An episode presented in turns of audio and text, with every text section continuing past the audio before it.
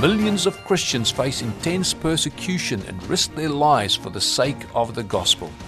VOM Oz Radio supports persecuted Christians, giving a voice to the testimony of those who have been denied a voice. Our programs inform and encourage Christians in Australia and around the world to mobilize and to stand with our persecuted brothers and sisters in Christ. Welcome to VOM Oz Radio, voice for the persecuted.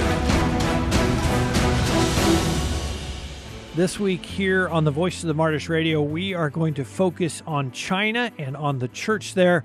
I'm Todd Nettleton. I'm joined today by Brother Joel for his protection. We're just going to use that one name. Brother Joel has been with us here before. You can hear those conversations in the archives at vomradio.net. Brother Joel is a key part of the work of the Voice of the Martyrs in China especially as it relates to distributing Bibles in every single province of China. We're speaking at a distance today because of COVID related travel challenges, but I am so glad that we'll get to hear from Brother Joel. I always appreciate his knowledge and his thoughtfulness as it relates to the church in China and the challenges of persecution there. Brother Joel, welcome back to Voice of the Martyrs Radio. Thank you, Todd. Thank you for having me today. It's a great blessing. Well, we are thrilled that you're with us. You know, right now, one of the first questions I ask any part of our international ministry is about coronavirus. Uh, China, in particular, is interesting with this because it's the first place we saw an outbreak. How is coronavirus affecting the church in China? And maybe more importantly, how is the church responding to the pandemic? Uh, first of all, the effect on the church is similar to any other place in the world in the fact that they can't meet together.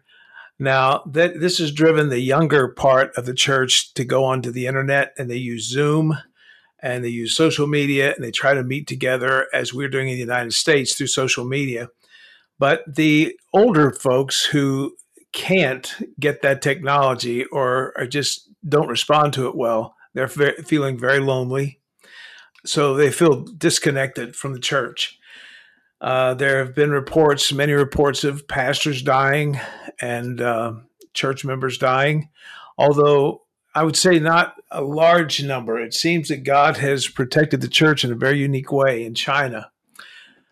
The main way I believe that the coronavirus has affected the church is their desire to use this pandemic as a way to preach Christ. So immediately, even though the church members have lost their jobs, most of them, and they're sequestered in their home, they're doing everything they can to start new outreach programs. So they're finding families who have been affected by COVID 19 and they've had a death or severe sickness, and they're meeting their physical needs. They're trying to get food to them, they're trying to get financial aid to them as much as they can. So there's a big social outreach Secondly, there is uh, a spiritual outreach, psychological spiritual outreach, where they're just talking to people. And, you know, uh, in this virus, uh, people around the world are feeling depressed, they're feeling lonely. And the church is trying to fill that void and fill it with Jesus. Finally, I would say that um, there's been somewhat of an uptick in persecution during the virus. The church thought this would be a time when the government would be so focused on the virus that they wouldn't have enough energy or time or people to focus on persecution of the church, but apparently that has not been the case. I've heard at least one story of, of a church in China that uh, sort of use the masks as a uh, they they know about obviously, and, and we've talked about previously the facial recognition software and the cameras that are everywhere and uh, this particular church said, Hey, everyone's wearing masks right now.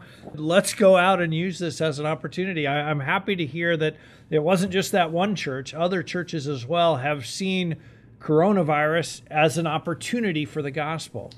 Yes, even if they had only a few masks, people who I'm connected with and people who are on my staff, when they could get outside. Now, people were not permitted to go outside very much, but when they could get outside, they would use every few minutes they could to stop people on the street and say, Do you need a mask? I only have 10. I'll give you one. And I'd like to tell you about Jesus. And so it's just tremendous the way the church has used this for evangelism. Uh, I think there is a lesson there for American Christians as well. Every uh, every crisis comes with an opportunity for us to reach out and share the gospel.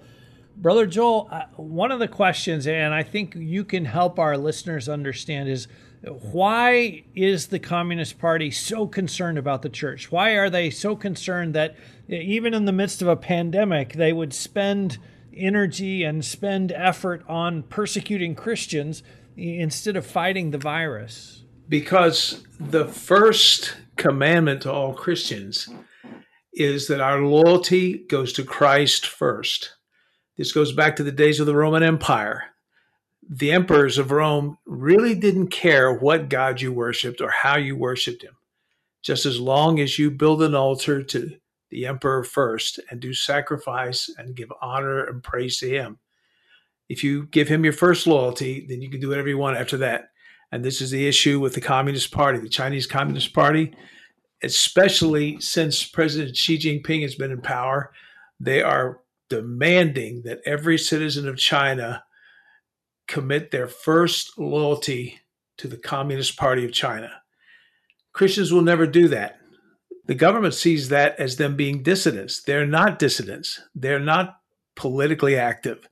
They're not trying to overthrow the government. They're not demonstrating for democracy. They simply say, we will obey and love Christ first. And that really scares communists.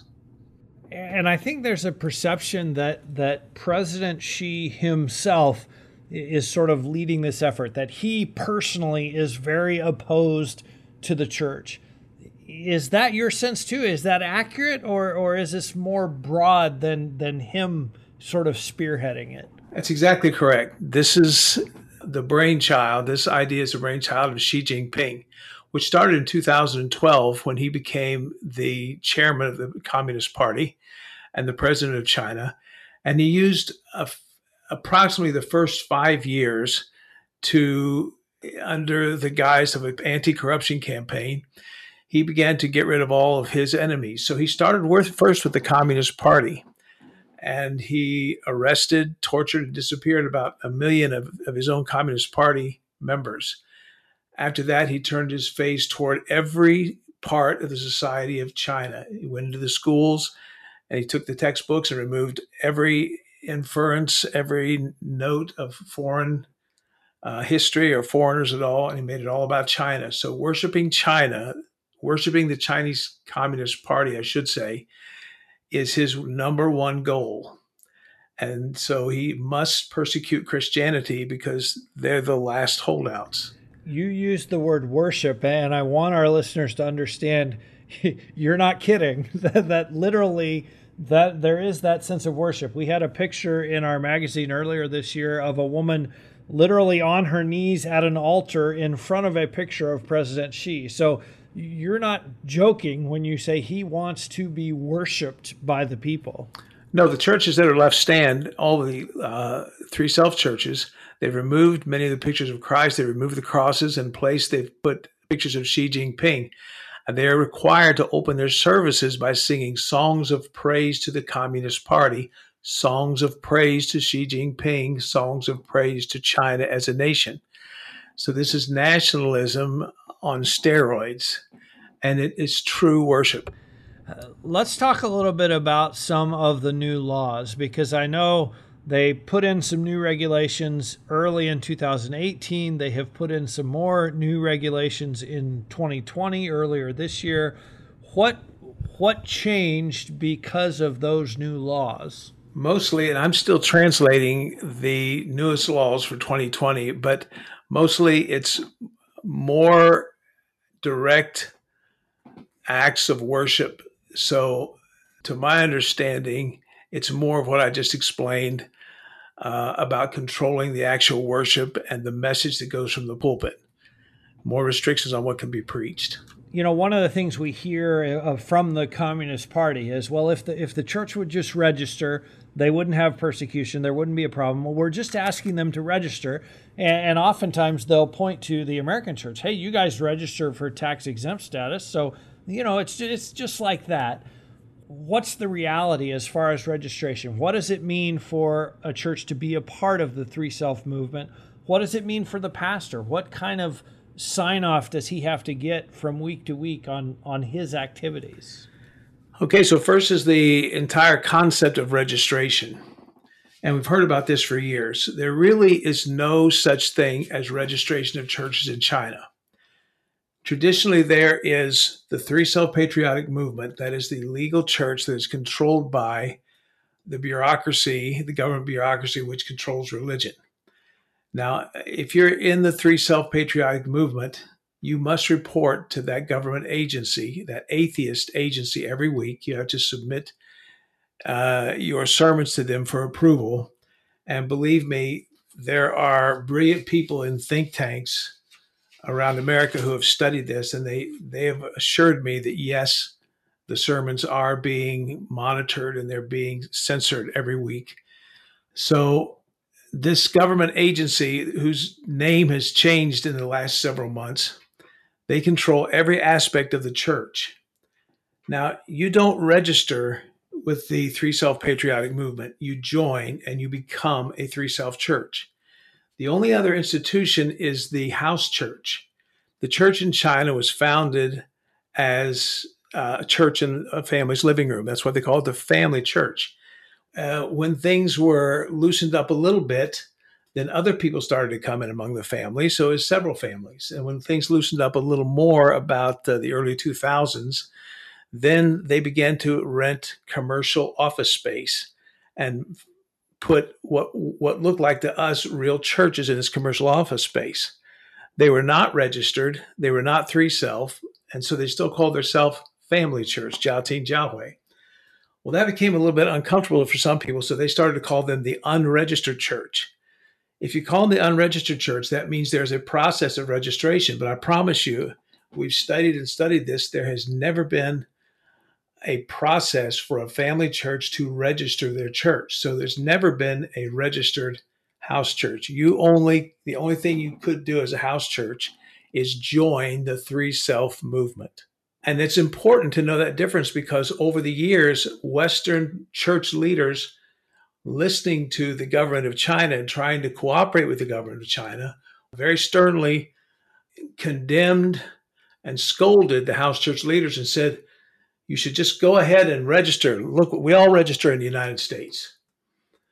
But there was no registration process. We went to government agencies. There's no office, there's no form to fill out. Since February 1st, 2018, the law says that every church that exists must register with the government. Every church has already registered in the context of telling the government this is where we are.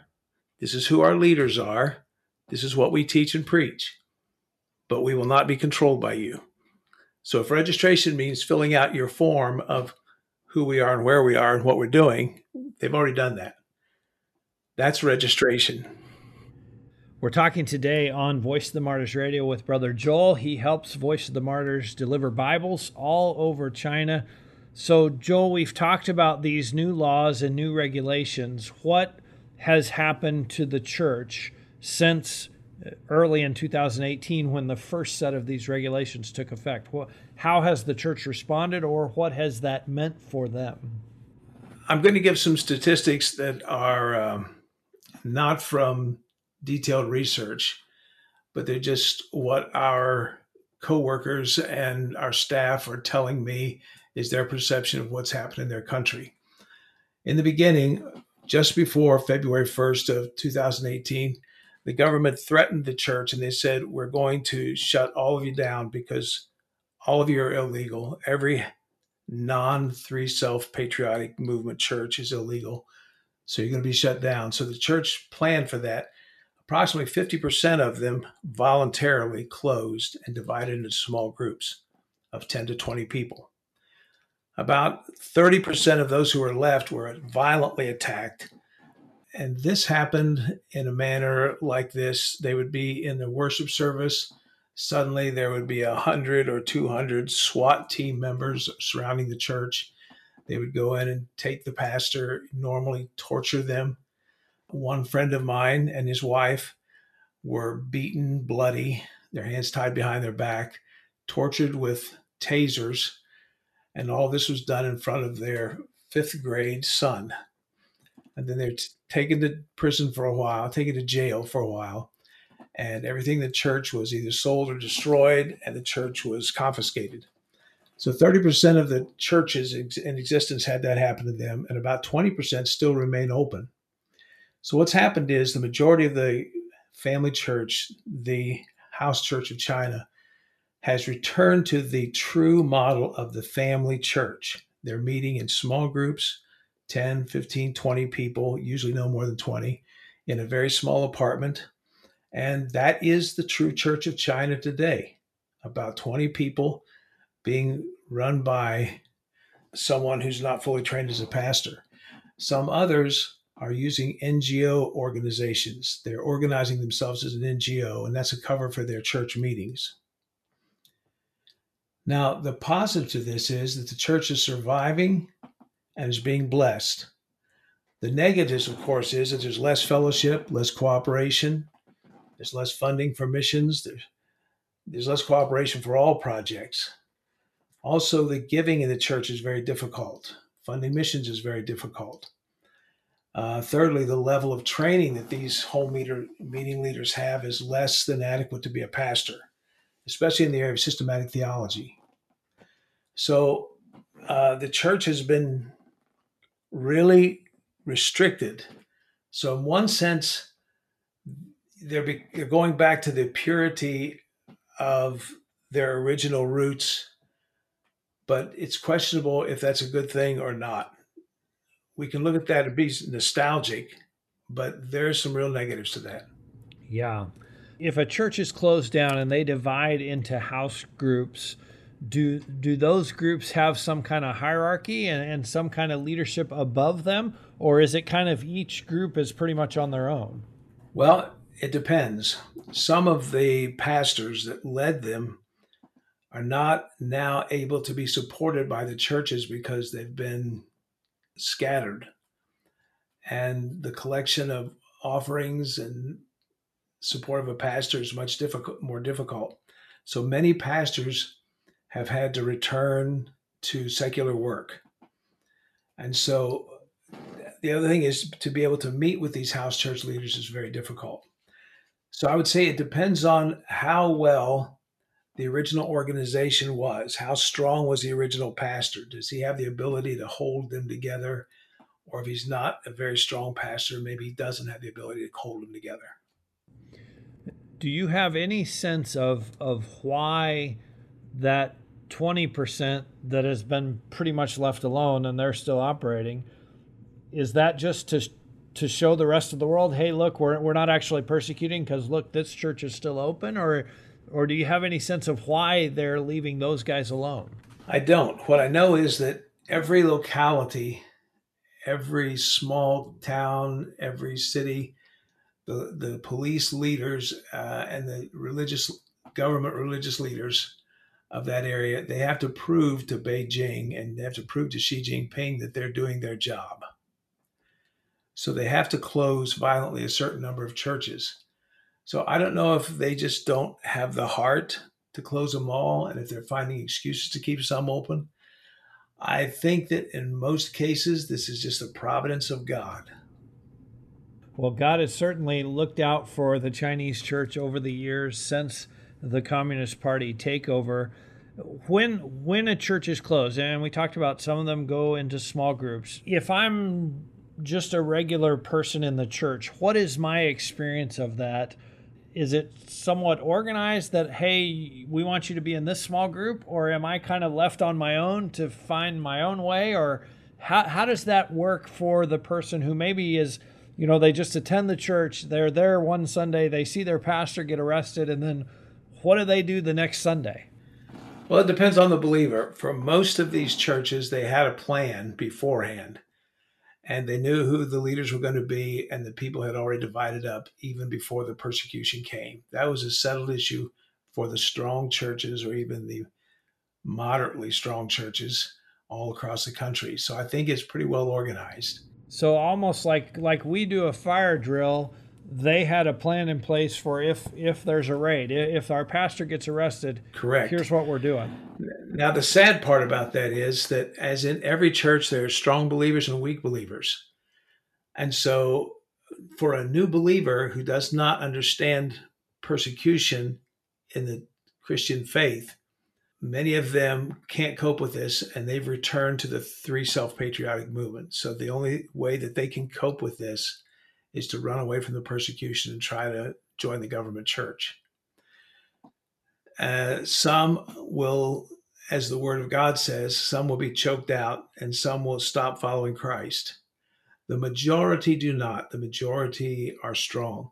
But this is the reason why at VOM we, we worked for about a year and we created a module of education in Mandarin language for these house church leaders to teach in their churches about the theology of persecution. And we're distributing that to house church leaders all over the nation in 31 provinces right now. Uh, preparing the way and strengthening the church, certainly a, a huge part of Voice of the Martyrs ministry. Brother Joel, are there blessings that the Chinese church is seeing? Uh, we talk about the new laws, we talk about the increased persecution, but are there are there ways God is working or blessings that you see in this sort of season of suffering that's going on right now? Yes, and the greatest thing is they suddenly decided I don't know how exactly to describe this. It's almost like, well, they took our church away from us. They took our Sunday school away from us. We'll show them. We'll find we'll find new ways to preach Jesus everywhere we go. We've had many meetings about how to use NGOs and different methodologies, and the church is genuinely excited about getting out into the culture. You know, if you don't have a church, there's no place to hide. That's one way you could look at it. And so they're stuck out in society with no church doors to go into, and they have to have their church with them every day. And so there is, I believe, the biggest thrust of evangelism that they've had in probably 30 years, I believe, is beginning to happen right now. Praise the Lord. Even in hard times, there is fruit to be found. Brother Joel's been telling us about some of the challenges and some of the amazing opportunities happening in China right now, in spite of a pandemic, in spite of a wave of persecution against the church. We didn't have time to share our full conversation with Brother Joel, so he's going to be back next week so we can continue telling you how to pray for our brothers and sisters in China. Many of our brothers and sisters in China face intense pressure to renounce their faith in Jesus Christ. And that pressure can begin at a very young age. Some teachers, even in elementary school, have been known to line students up along the walls of their classroom. And then the teacher goes one by one and looks at the child and say, "Did your mom and dad talk about religion? Do you ever talk about Jesus? Are you a Christian?" I hope you'll be back with us next week to hear Brother Joel share the rest of that story right here on the Voice of the Martyrs Radio Network. Christians in hostile nations may live far from us. As believers, we know that we are one with them and part of the body of Christ. As such, we can't ignore their suffering. If the Holy Spirit is impressing you to know more and support the work of Voice of the Martyrs, please visit our website at vom.com.au. All donations of $2 and more are tax deductible in Australia. This has been a production of VOM Oz Radio, Voice for the Persecuted.